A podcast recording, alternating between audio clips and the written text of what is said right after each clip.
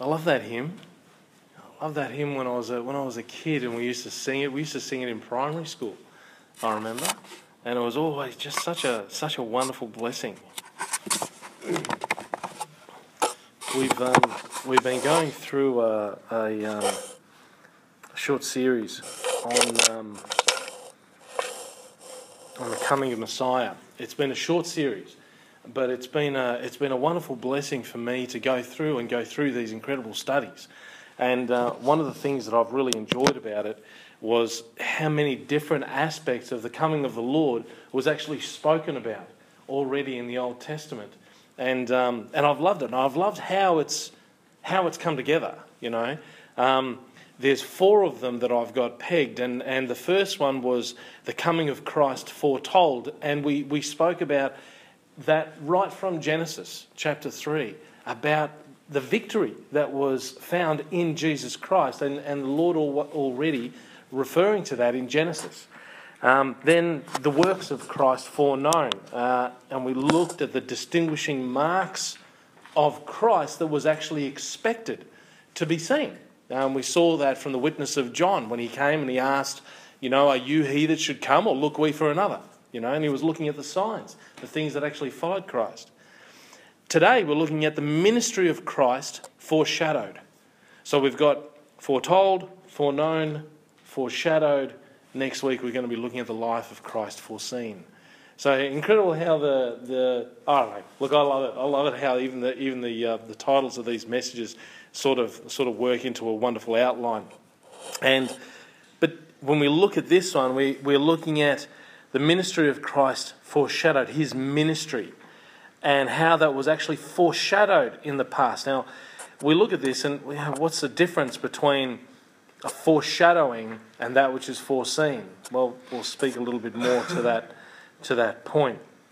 Um, but we know that all of these things, all four of these issues we, that we looked at in the Old Testament, um, we recognize that they are there as evidence for you that you would believe.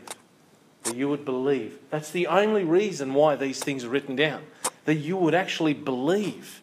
John tells us this in the first chapter. He says, The same came for a witness to bear witness of the light, that all men through him might believe. Now, this is speaking about John the Baptist being a witness, but the whole point is that there is a witness. At the last, in uh, towards the uh, the end of the Gospel of John, in the um, in the in the twentieth chapter, we read this. He says in verse thirty-one, "But these are written that ye might believe that Jesus is the Christ, the Son of God, and that believing ye might have life through his name. Nothing about our faith is based on faith by itself without the evidence that's already been found. Our salvation is based on our faith. Yes, 100%. But the witness of Christ, the witness of God, the witness of the reality of the Bible, that is evidential. It's evidence right through and an open mind and a mind that can actually see it for what it is will see it for what it is. And it's an incredible blessing. So before we get into our study this morning, let's open in a word of prayer. Father, we do, dear Lord, give you thanks, dear Father, that you would encourage us, Lord, through your word. We pray, dear Father, that this morning would be a wonderful blessing to us. Please, dear Lord, that your Spirit would move among us, that you, dear Father, would illuminate our hearts and that you, dear Lord, would open our eyes and that we might be excited about the wonderful joy of our Saviour and Lord Jesus Christ. Please, I pray, dear Father, open our eyes and open our hearts to receive the blessing of the Lord at this time. We thank you in Jesus' name. Amen. We can't underestimate the work of the Lord being done within our lives, you know, even when it comes to preaching or sharing the Word of God. We can't underestimate the Spirit of God and His work. He doesn't just guide the teaching, he, he, he illuminates our own heart, you know. So it's so important always to make sure that He's involved. What does foreshadow mean? The foreshadowing of an event differs from that which is foretold or foreknown. And it's a practical picture of things which are to come. Um, it's something that's enacted in time past and it might even be enacted within certain ceremonies or rituals. It's something that's physically done to that's a shadow of things to come. Okay? And that passage that Brother Kest um, read this morning, we're going to go through a little bit more again. Um, but it is a shadow, it's a picture of things that were in the Old Testament, things that were done back then, all pointing to the ministry of Christ. He says truly, he says that the volume of the book is written of me. And that's what we want to see. We expect to see the volume of the book written of the Lord Jesus Christ. So turn in your Bibles, please, again to the book of Hebrews, which we looked at this morning. the book of Hebrews and chapter 9.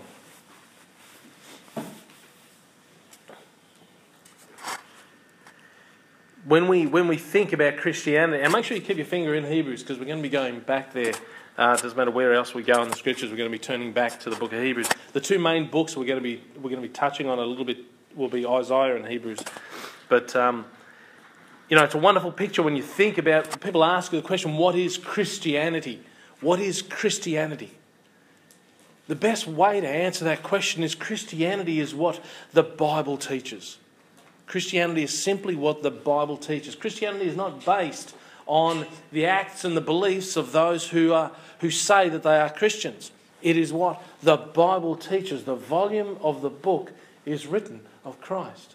It's written of Christ. And we're going to see it here. And I want you to have a look at the words. There's a, there's a handful of words here that, that, that really mean a foreshadowing. They refer to a foreshadowing. So see if you can pick it up as we go, and I'll bring it, I'll bring it to mind. Reading again from verse 19. It says, Therefore, when Moses had spoken every precept to all the people according to the law, he took the blood of calves and of goats with water and scarlet wool and hyssop, and sprinkled both the book and all the people, saying, This is the blood of the testament which God hath enjoined unto you. Moreover, he sprinkled with blood both the tabernacle and all the vessels of the ministry. And almost all things are by the law purged with blood, and without shedding of blood is no remission. And then verse 23 It was therefore necessary that the patterns of things in the heavens should be purified with these, but the heavenly things themselves with better sacrifices than these. For Christ is not entered into the holy places made with hands, which are the figures of the true, but into heaven itself, now to appear in the presence of God for us. Do you see those, those few words there? Hebrews is speaking about something that had happened in the Old Testament, a setting up of sacrifices, a setting up of the tabernacle, and he says that these are patterns of things in heaven that this is a figure of things that are true. That's what he's referring to there. Okay? So you can see that's what I mean by foreshadowing. They came prior to Christ, they foreshadowed Christ. Then have a look at verse 10, uh, chapter 10, the first verse there. It says there, For the law having a shadow of things to come, and not the very image of the things, can never with those sacrifices which they offered year by year continually make the comers thereunto perfect. For then would they would they not have ceased to be offered? Because that the worshippers, once purged, should have no more conscious of sins. So you recognize that? So these things, these purgings every year being made, were only a shadow, a shadow, a picture of that sacrifice that would be given that would be once and for all. That's what that is. It's just a shadow. It's teaching. It's a teaching of the people about the truth of Christ. He that would come. So, what we're looking at this morning, and we're seeing these patterns, these figures, these shadows, are referring to um, those things concerning Christ and those things that were acted on, on the past. The first one was the offering. Okay, Paul here in in in Hebrews is recalling what Moses referred to in the law and the sacrifices of those things that should be offered for sin. He says in verse 23 of, um, of, of chapter 9 it was therefore necessary that the patterns of things in the heavens should be purified. And it's a pattern. It's a pattern. You know, when, when Moses went up uh, to the mount that burnt with fire, he didn't just come down with the Ten Commandments written by the finger of God on stone. He didn't just come down with that. He also came down with what he saw in heaven concerning the tabernacle. And he, it's almost like he came down with architectural drawings, isn't it? God had actually described to him perfectly how he wanted that tabernacle fashioned. And we're going to be speaking about the tabernacle. And that is referring to the presence. The presence of God among his people was found in the tabernacle. It says in verse 24 For Christ has not entered into the holy places made with hands, which are the figures of the true, but into heaven itself, now to appear in the presence of God. The tabernacle and the temple are figures of the true. Figures of the true. And there's a distinction as well, guys. There's a distinction as well. And we'll talk about that a little bit more too. Between that respecting the tabernacle and the distinction between that and the temple. And that's exciting to see. Both of them represent Christ, but at two different points. And we're going to be talking about that a little bit. So I hope you really stay with me as we go through this.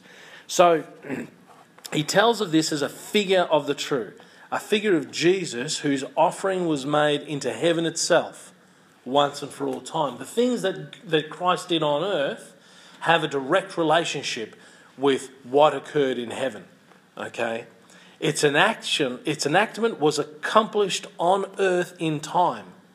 Its establishment was made in heaven for all eternity. For all eternity. What happened in the tabernacle and the later temple and all things associated with it was a picture of Christ and his ministry. And then you've got the nature. We're going to pick up the nature of this ministry. It's hinted of here in, as in the high priest. Okay, the high priest is mentioned here. It's hinted of here. We're going to be seeing the nature of Christ, this high priest, clearly represented in the seventh chapter of, of, um, of Hebrews. So we have three points. That was by way of introduction. So, three points we have.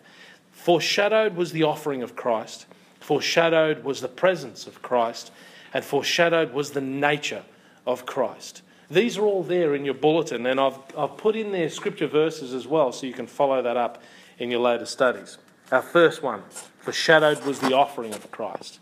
The beginning, beginning of your book, Genesis. Have a look at there. The fourth chapter.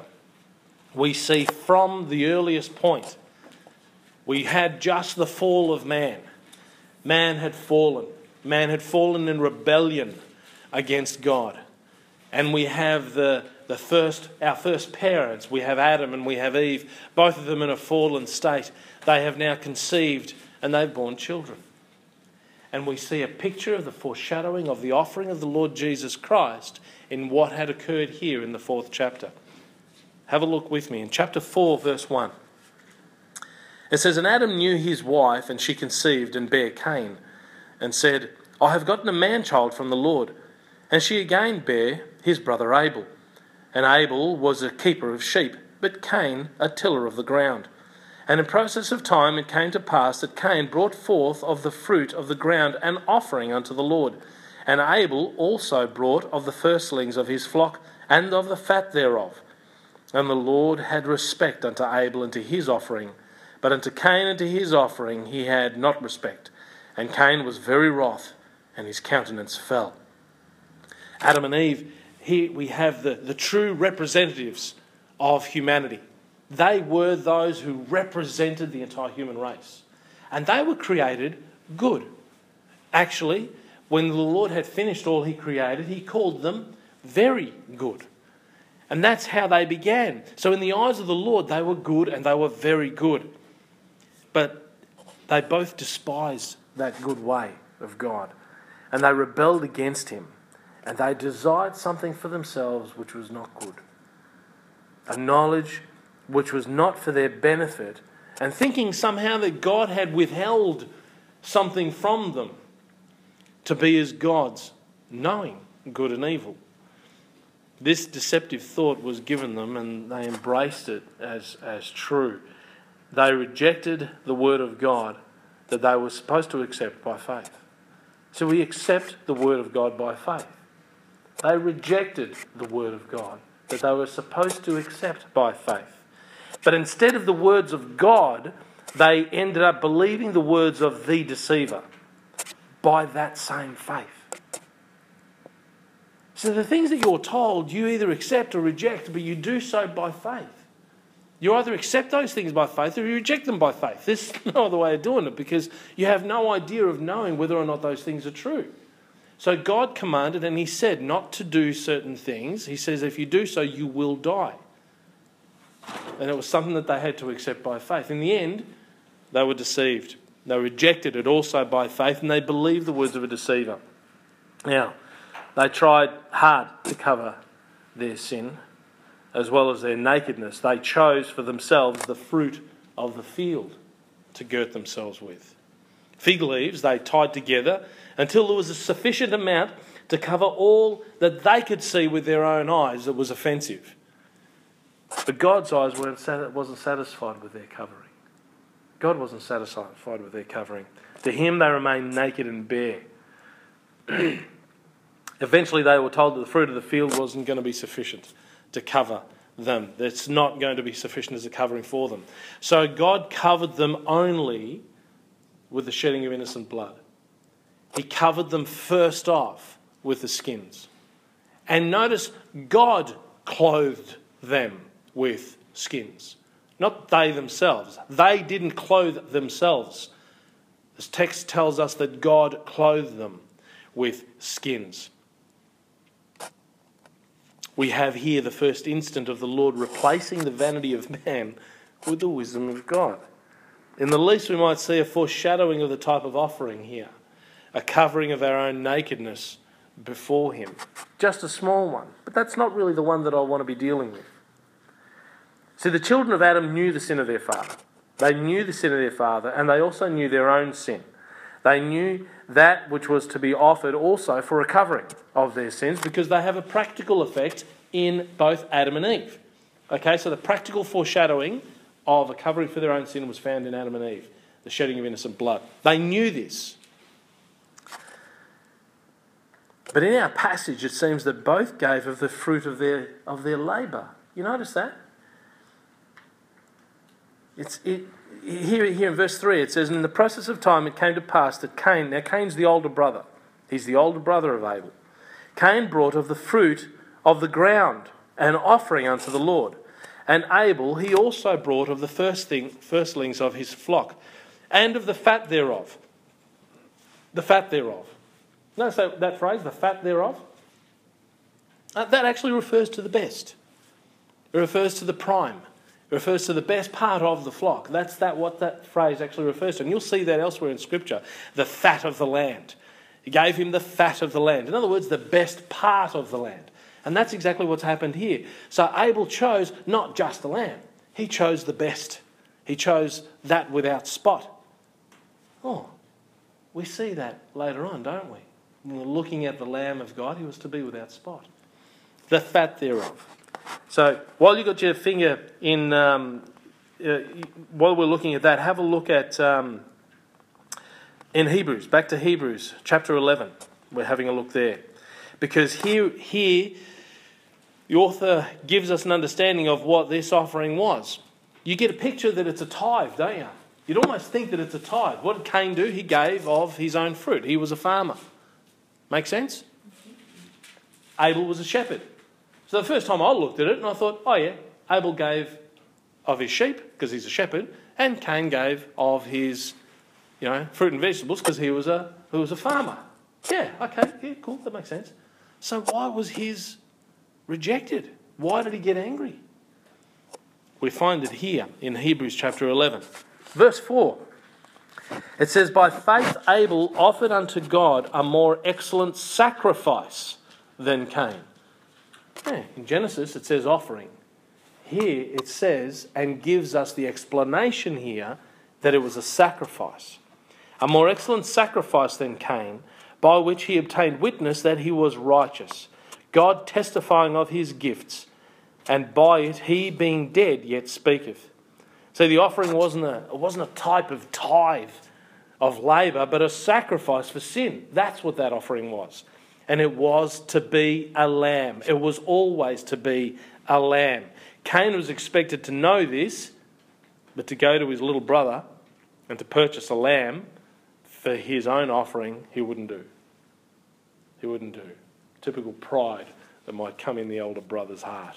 He wouldn't do this. So we can't know the exact motivation for Cain's offering, but we can know that the reason why his offering was not accepted was because his works themselves were evil. Were evil. First John chapter 3 says, For this is the message that you heard from the beginning. From the beginning. We're talking about these foreshadowings, they happened at the beginning. That we should love one another, not as Cain, who was of that wicked one and slew his brother. And wherefore slew he him? Because his own works were evil and his brothers righteous. Abel, Abel sacrificed a lamb, a symbol that is um, going to stand for all history. Here we've got a lamb of Abel sacrificed to take away his own sin, a foreshadow of the Lamb of God, which taketh away the sin of the world. Abel offers to take away his sin, a picture of the Son of God who will take away the sin of the world. you know what's incredible? What's really exciting is that that's the first picture that we get of a lamb being sacrificed. Do you know what the next picture is of a lamb being sacrificed? The very next one, it actually happens many, many chapters later. It's still in Genesis, but Genesis chapter 22. Yeah, that's right. Abraham. Abraham. Genesis chapter 22. Turn there with me, please.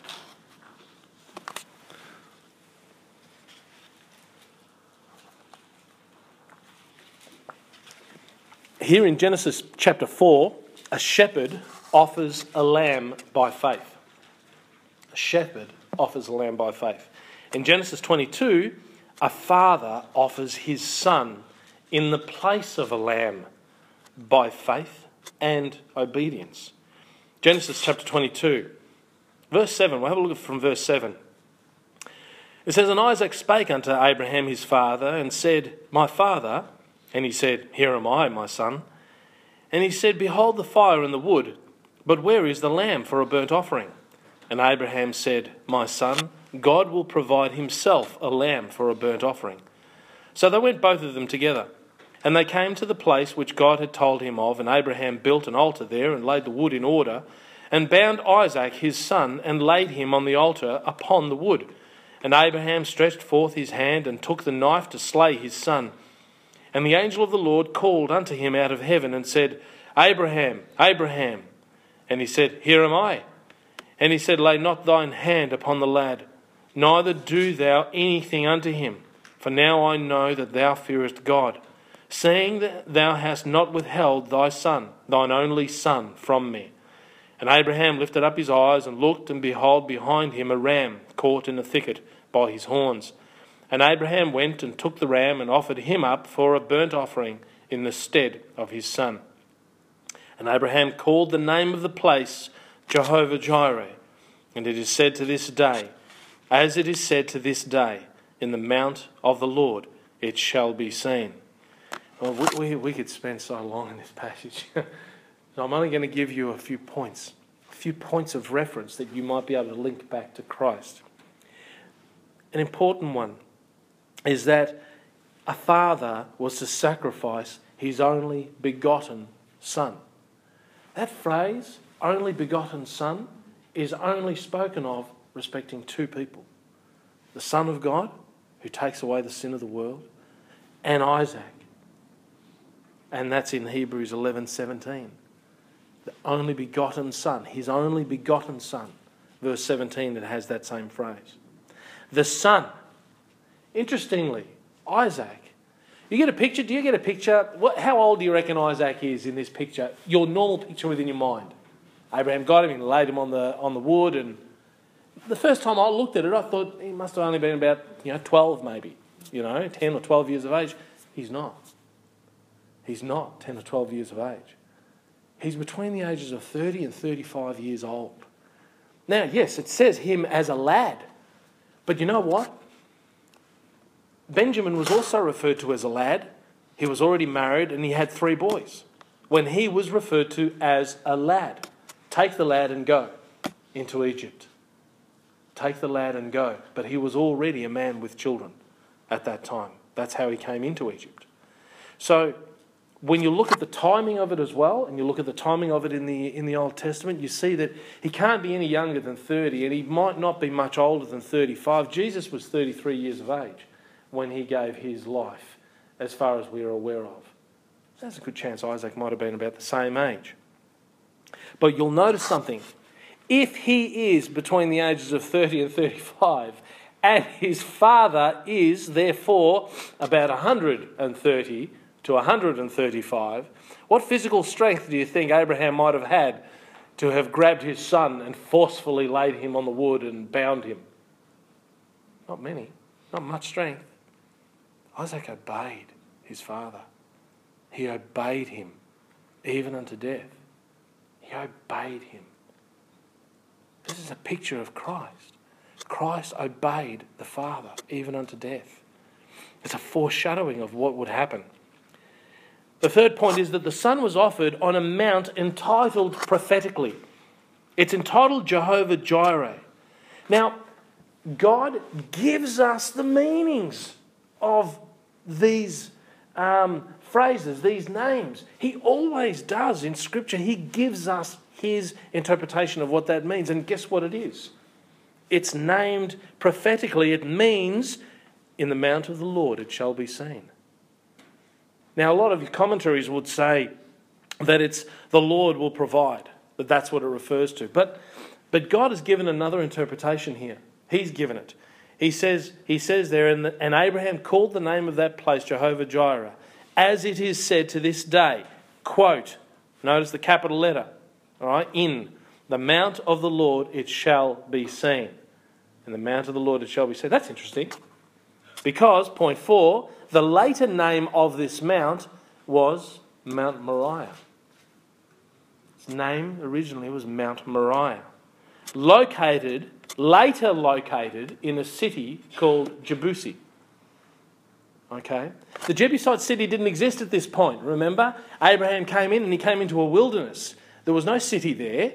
And he found this mount, Mount Moriah, and he named it in the mount of the Lord it shall be seen. Now, at the top of the mount, wasn't halfway down, it was at the top of the mount. That city was later taken by King David and it was renamed Jerusalem. That mount, Mount Moriah, is today called the Temple Mount. It's the very same place that the temple that God had built was, was, was founded. We know that because the Bible actually tells us this. It goes through it. I'm not making this up. This place was known as, it was originally known by Araunah the Jebusite. And it was purchased by King David. He purchased the place and he purchased the land. The place was the bedrock, was the place where he would, he would, um, he would fan his wheat. We stood there. Remember? There was that little thing that was actually made around there. Mind you, the, the, um, the Islamic um, mosque was way off, and then we, we stood there on the bedrock. And it's likely that that was the threshing floor of Araunah. How incredible is that? So it's named prophetically, and we discover the temple was actually built there. And Jesus crucified not very far away. And the mount of the Lord it shall be seen. The fifth point, and this is an interesting one Isaac's not mentioned again until he's united with his bride. He's not mentioned again. And you have a look at verse 19 of that passage in, uh, in Genesis. It says, So Abraham returned unto his young men, and they rose up and went together to Beersheba, and Abraham dwelt at Beersheba. Isaac's not mentioned again. He's not mentioned again. He's actually not mentioned again for another couple of chapters, and towards the end of the chapter chapter 24 of Genesis, verse 62. That is where Isaac again, again appears and is united to his bride. Can, can you see any links here? What do we see that Christ has done? Christ was offered as the Lamb of God. He was the Son, the only begotten Son of the Father. And he was offered for the sins of the world. In the mount of the Lord it shall be seen, it was offered there. And then he's gone. He's not going to be appearing again until he's united with his bride. That's us. Never thought of myself as a bride. But there you go. there you go. We are going to be united to the Lord, and Isaac is a foreshadowing of that event. If the Spirit of God is speaking to you of the Son of God, will you be united to Him? Will you be really, truly united to Him? The second point is the foreshadowed was the presence of Christ. So the passage we looked at helps us segue into this presence of Christ that was foreshadowed in the tabernacle of God. It's a pattern that God had shown Moses. We spoke about that. Um, and there's seven things that I want to bring out with respect to the tabernacle and how that foreshadows Christ. You ready? Okay, we'll have a look at them. The first one is the site of the tabernacle. The site of the tabernacle. There was nothing pleasant about the surroundings of the tabernacle. Nothing pleasant about it. Everywhere it went seemed to be barren and waste, and the people murmured time and again until water was given out of the rock and until bread was rained down from heaven. The place itself was barren. There's so much to say about this that foreshadows even this, but we've got enough to deal with here. The tabernacle was built to be with the people through a hostile and a barren land, and only for a time, until they come to their own home. They then transferred that rugged tabernacle into a glorious temple. Remember? Okay, so they had the tabernacle only in the wilderness. But when they were coming to the land, that later tabernacle, that earlier tabernacle, was then not used anymore, and the glorious temple was to be built. But God would be with them, and He would be the one that would lead them into the promised land. Okay, we're following so far? I hope so. He would be with them into the forest, into the promised land. Christ was sent to a barren people who were hostile toward him. Here he would dwell for a time. Jesus is that water of life. Jesus is that bread from heaven. So we have the water given to them out of the rock, and we know Paul speaks about that rock that followed them in the wilderness was who? Was Christ, wasn't it? Paul says it was Christ. As God led the people through the tabernacle, so too Christ leads our lives through this earthly wilderness until we enter into the promised land. And that promised land is to be with the Lord in heaven. Second point is the splendor of the tabernacle. So the first one was the site of the tabernacle. The second one is the, the splendor of the tabernacle. What's really interesting about the tabernacle? Yeah, it's pretty plain on the outside. Nothing much to say on the outside. It looked pretty plain, nothing spectacular. Interesting, we have a picture of Christ in Isaiah 53. And it said, For he shall grow up before him as a tender plant, as a root out of a dry ground. He hath no form nor comeliness, and when we shall see him, there is no beauty that we should desire him. Nothing pretty about Christ on the outside. Nothing beautiful about the Lord Jesus. We see these wonderful pictures, don't we, sometimes, of the Lord Jesus Christ with blonde, surfy hair and blue eyes and you know this nice stubbly beard and looked very attractive. But according to the Bible, there was nothing, nothing necessary that would draw us to him. He was a very plain-looking individual, looked like any other Joe. But he was glorious inside. And 1 John 14 says that. It says that the Word was made flesh and dwelt among us. And we beheld his glory, the glory as of the only begotten of the Father full of grace and truth. The tabernacle was beautiful on the inside. It wasn't ugly on the inside. It had gold covering the walls. It was spectacular to look at on the inside. So is Christ. He was glorious in his true state. G.J. Butler says this with respect to this particular passage. He says, Only those which served in the tabernacle knew about the inward glory and only those who served and were devoted to Christ in his first coming knew about the greatness of his glory. That glory is not seen by carnal eyes. He says it is a spiritual glory, the greatest glory of all. It is the beauty of holiness in Psalm 96 9, which natural man cannot see and does not value.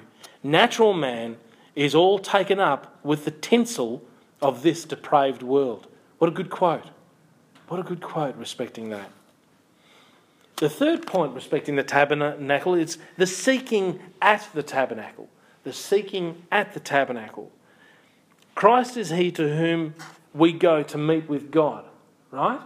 The Bible says that there is one mediator between God, between God and man, the man Christ Jesus in 1 Timothy 5, uh, 2 5. And Isaiah says, Seek the Lord while he may be found. Call ye upon him while he is near, in Isaiah 55. So we are seeking God through Christ. But in the tabernacle, they sought God through the tabernacle. That's where they went to meet with God. They went to meet with God in the tabernacle. We meet with Christ. And He is the one that is the mediator between God and man. The fourth one is the speaking at the tabernacle. Speaking at the tabernacle. This is the place where God not only met with Moses, but the place where he had spoken to him face to face. Numbers 12 says, Hear now my words.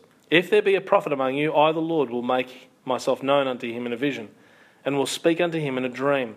My servant Moses is not so, who is faithful in all mine house. With him will I speak mouth to mouth, even apparently, and not in dark speeches, and the similitude of the Lord shall he behold. In Numbers 12, 6 to 8. In just manner, when God was manifest in the flesh, in 1 Timothy 3:16, and dwelt among us, Jesus revealed the way to God for us. Turn to Hebrews chapter 1. Hebrews chapter 1. You've still got your finger there.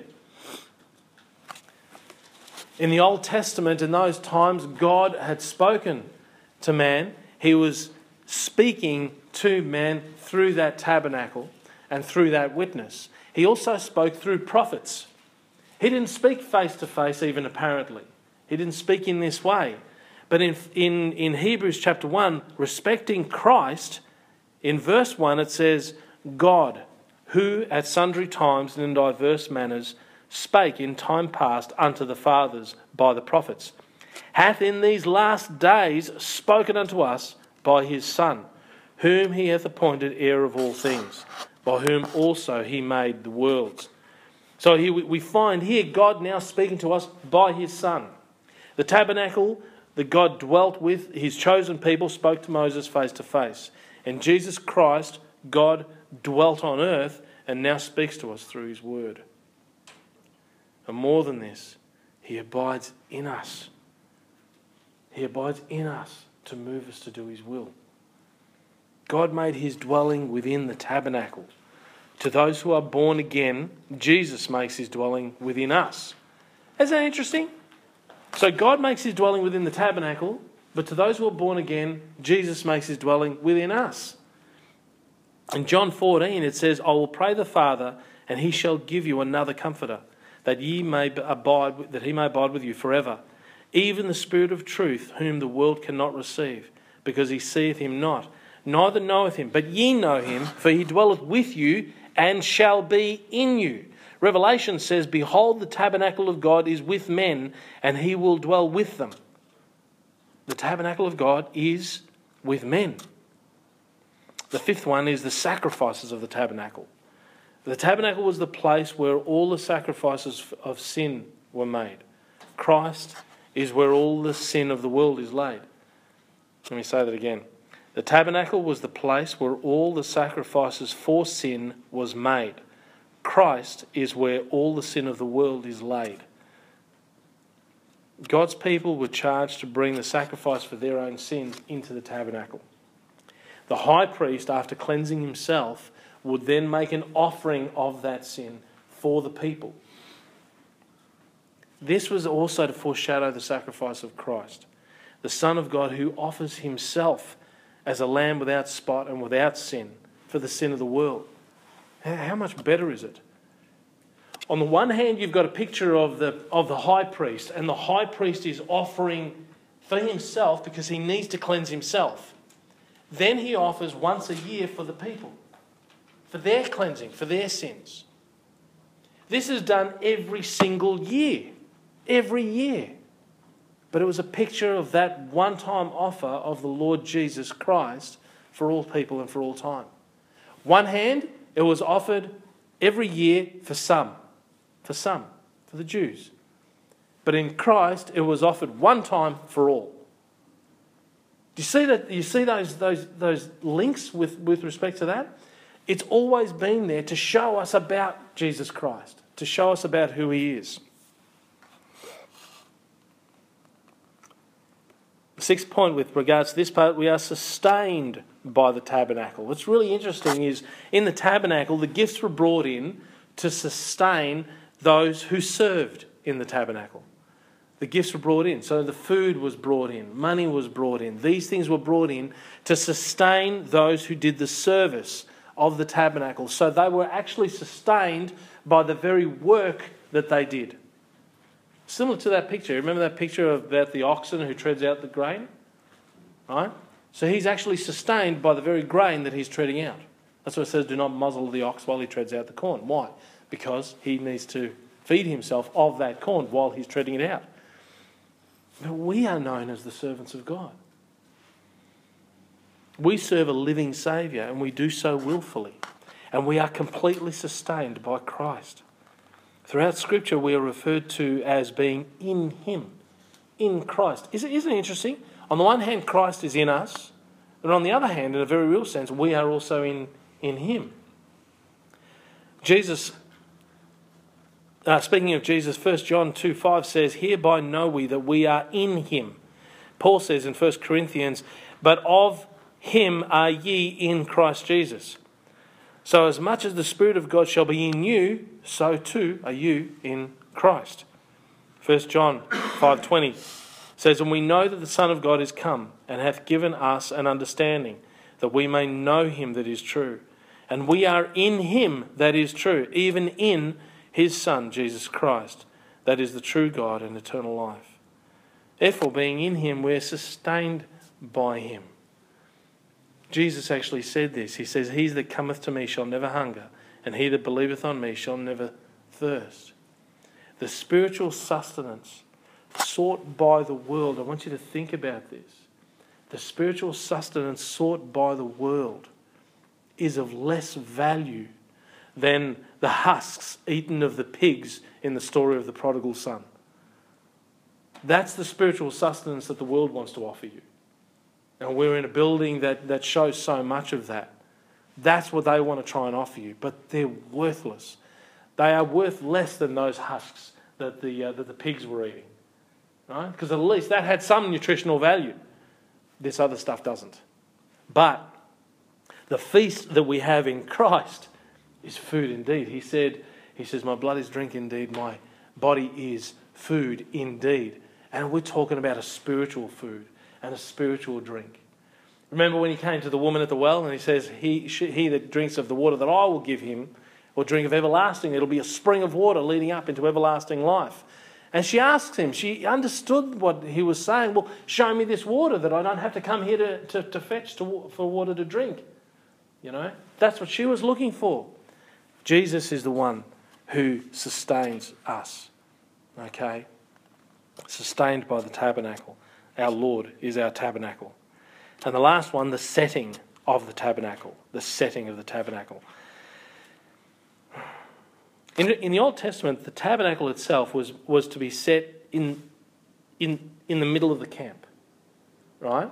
So if, you, if, you, if you've ever seen the pictures of that in Numbers, you see the tabernacle set in the middle of the camp and the tribes were to actually camp in direct proportions on either sides of that, of that tabernacle. But the tabernacle is in the midst of the camp. We have to set Christ in the midst of our own heart. It's the same thing with the Lord for us. He has to be the midst of our lives.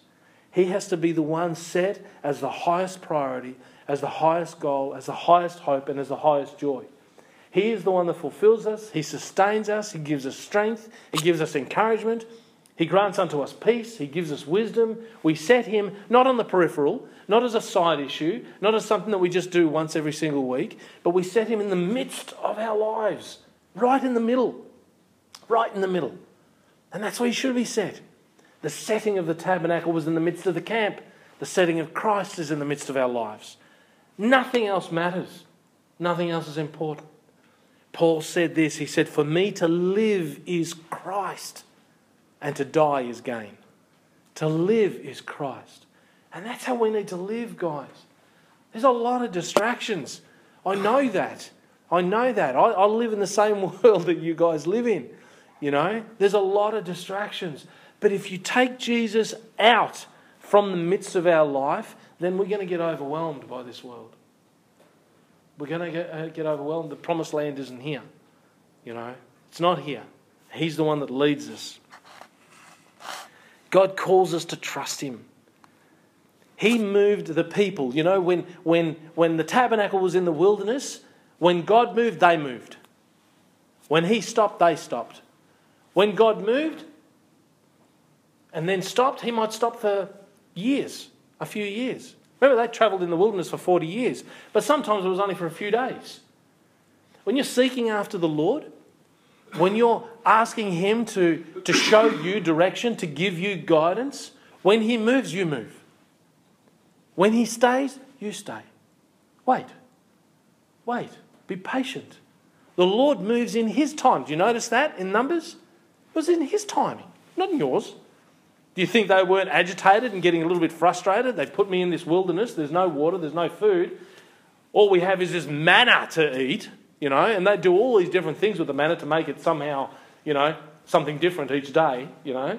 Sometimes they grind it into meals, sometimes they mixed other things with it and they rolled it up, they baked it, they boiled it, they did all these different things. So it looked like at least they're getting some sort of a change. But their surroundings at times didn't change. Guys, to you, your surroundings for a long time might not change. Everything around you might not change. But you know, when the Lord is in the midst of the camp, when He's in the middle of your heart, there is a change happening. There is a change happening within you. Sometimes when God moved, it was for war. Sometimes when God moved the camp, it was into a battle. It's the same thing in our lives. The Lord is moving us. And sometimes when we move, it might be a battle. There might be a few things going on. There might be some trials that we're going to need to face, some Goliaths that we're going to need to stone. You know, sometimes it's into a battle, and sometimes it's into peace. Sometimes it's into a wonderful place where we can rest in the Lord. This, this, this setting of the tabernacle is really important, and it's also a foreshadowing of Christ. And that's why we need to have God to be the one to lead our lives and not ourselves. The last point of the message foreshadowed was the nature of Christ. Turn your Bibles to Hebrews chapter 5. Hebrews chapter 5.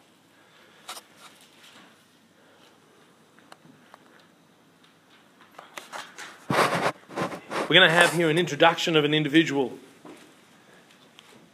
and it's the nature of Christ as a high priest. Hebrews chapter 5, verses 8 and 10. 8 to 10.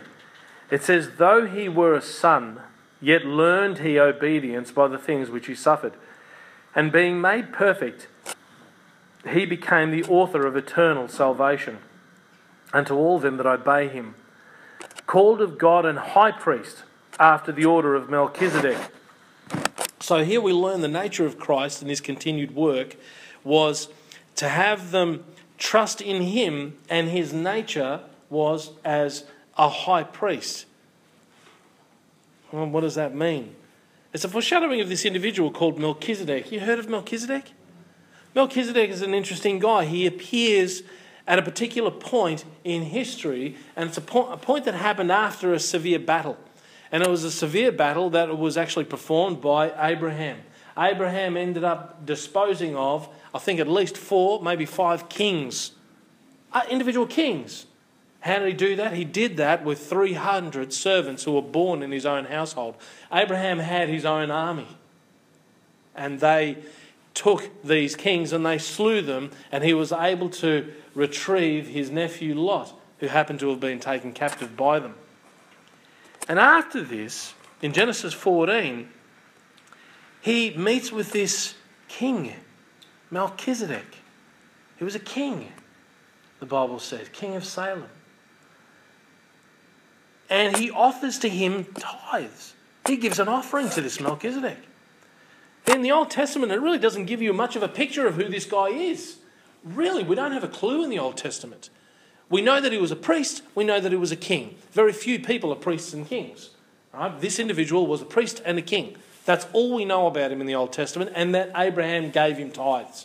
So this man was obviously counted greater than Abraham because Abraham's offering to this man tithes of all that he had. The only time he comes up again is in Psalm 110. And here it speaks about the Lord himself arising after the order of Melchizedek. Really strange. If all you had was the Old Testament, you'd be a little bit confused, not knowing who this individual is. But if you can grasp the incredible nature of Christ foreshadowed here, it's going to amaze you about his ministry and work. And it's well summarized in, in the title of this sermon, The Ministry of Christ Foreshadowed, here in, in Melchizedek. You're in chapter 5, turn to chapter 6 of Hebrews. Chapter 6 of Hebrews. We're going to skip through a few things. We're only going to be working through the, through the text here. Hebrews chapter 6, verses 19 and 20.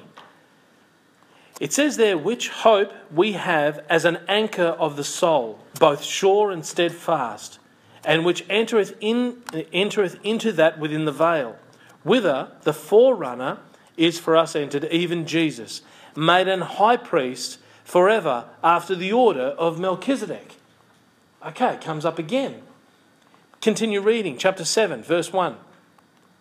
For this Melchizedek, here we have a description of him.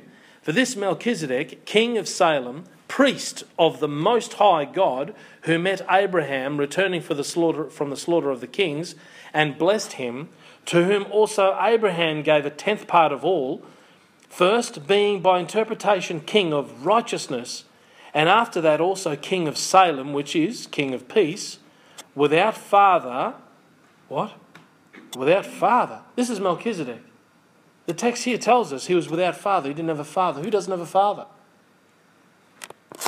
Who alive doesn't have a father? Here it says he doesn't have a father. This says without mother. Without mother. Hang on, I thought all men born of women are born of women. Without father, we have without mother. This Melchizedek is without father and without mother. Without descent. There's no progeny. There's no children to this Melchizedek. To this Melchizedek. He didn't have kids. Who? What?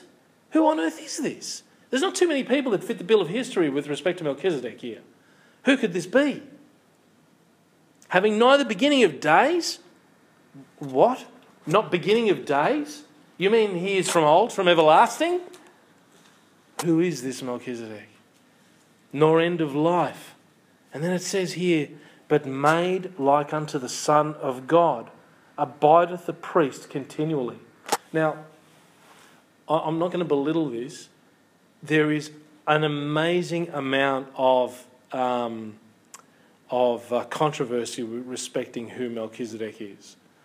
Okay, there are very few people that actually see this as a foreshadowing of the Lord Jesus Christ. Very few. They, they, they don't take some of these words literally and they try and place him as somebody else. But it's a difficult one to draw out, but you need to draw it out logically we don't know of anyone else that fits this description other than Christ. But here we have him made like unto the Son of God. But what we have here is a foreshadowing, at the very least, of who Jesus Christ is. And we're looking at his ministry.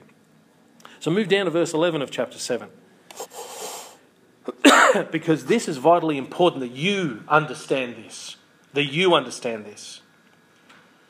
If therefore perfection were by the Levitical priesthood, for under it the people received the law, what further need was there that another priest should arise after the order of Melchizedek and not be called after the order of Aaron? You got that? So, so if by the Levitical priesthood the people received the law, if they could be made perfect under the law, under the law, if they could be made perfect, was there another need for another priest to order to, to come up? There's no need. So, what does that tell you automatically about the law? Can it make you perfect? Can't make you perfect. So, under the Levitical priesthood, the law cannot make you perfect. So there had to arise another one after the order of Melchizedek. And it says there in verse 12 For the priesthood being changed, there is made of necessity a change also of the law. Now then, move down to verse 15. I'm not skipping these ones on purpose, I'm just skipping them because they fill in some other areas that are going to distract us. So move down to verse 15. It says, And it is yet far more evident, for that after the similitude of the similitude, notice that, the similitude of Melchizedek, there ariseth another priest, who is made not after the law of a carnal commandment, but after the power of an endless life for he testifieth, Thou art a priest forever after the order of Melchizedek. For there is verily a disannulling of the commandment going before for the weakness and unprofitableness thereof. When something's disannulled, what happens to it? Disannulled, it's actually written out. Okay, it's something that is actually taken out. It, it, it's, um, we see that with respect to uh, marriage and, and divorce. Divorce is a little bit separate from a disannulling of the divorce. Okay, a disannulling of the divorce effectively means that the marriage never happened. Make sense?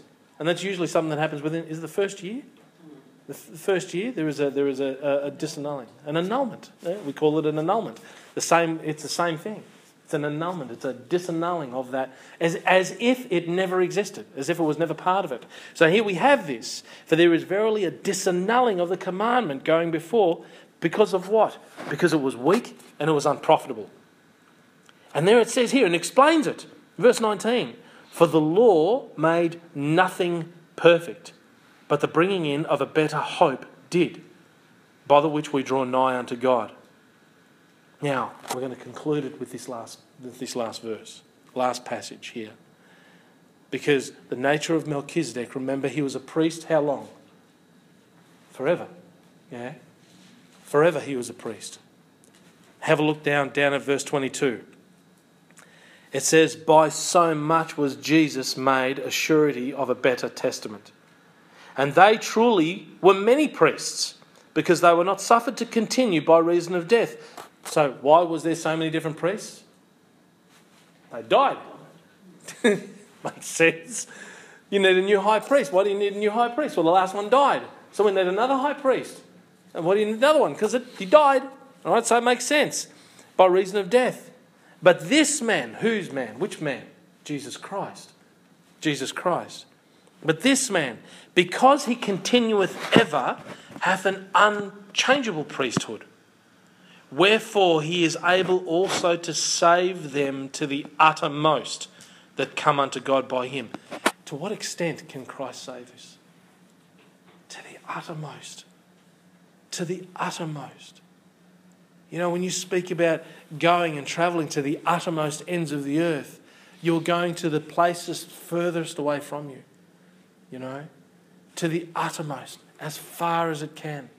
It cannot go any further. You cannot go any further than the uttermost. Jesus saves us to the uttermost. There is nothing else you need to do but accept Christ, and He saves you. This is part of that security within our salvation that we have. To the uttermost, that came unto God by who? By Christ. Then he says this in the last part of that, of that verse 25 Seeing he ever liveth to make intercession for them. What is the ministry of Christ?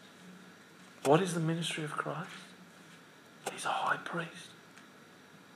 Jesus Christ is a high priest who is making intercession for those who he died for.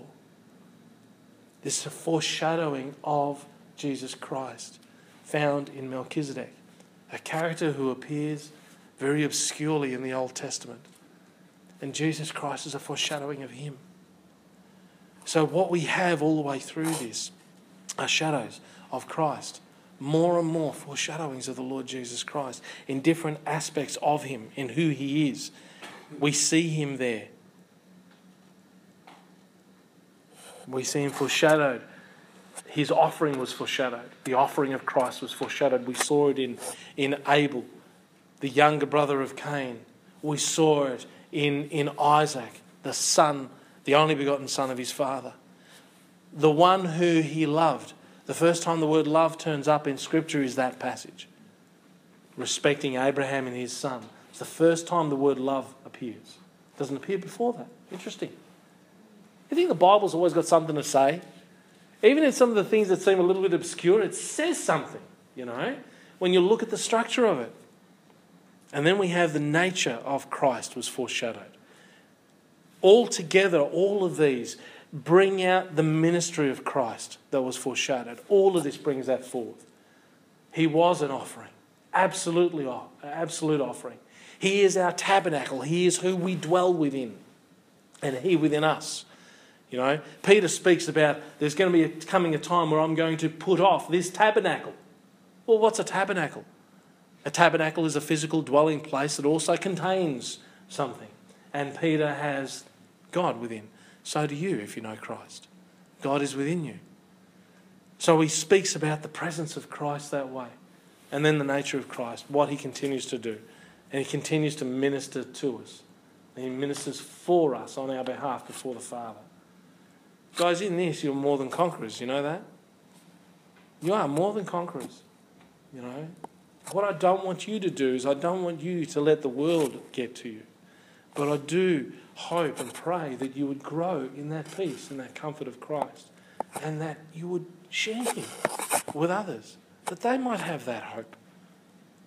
Hope Baptist Church. We want to have more people have hope. And that's what we desire to do, but we need to share Christ. So we've got all these things that we're going through with respect to December, and, um, and it's a wonderful time to be sharing. Let's, let's close in prayer. Father, we thank you, dear Lord. So many things, dear Father, of old that picture the coming of Christ. And we know that when Messiah cometh, he shall tell us all things. And you have come, and you've shared with us your words, that we might have life and that we might rejoice. And we pray, dear Father, that you would continue to be a blessing to us. Help us focus our attention upon you. Help us gain all our sustenance from you. And I ask you, dear Father, please, that you would grant us that peace and that wisdom that we need to be able to share the Lord Jesus Christ to all people. And if, dear Lord, there are those here, dear Father, don't know you, how I pray and ask, dear Lord, that you would continue to prick their hearts, that they may indeed see you for who you are, and that they might give their life to you completely. The evidence of who you are, dear Lord, foreshadowed, foreseen, foreknown, we see that, dear Lord, foretold within Scripture. And I ask you, dear Father, you would prick their hearts indeed that they may come to you. I give you praise and give you thanks, dear Lord, in Jesus' name. Amen.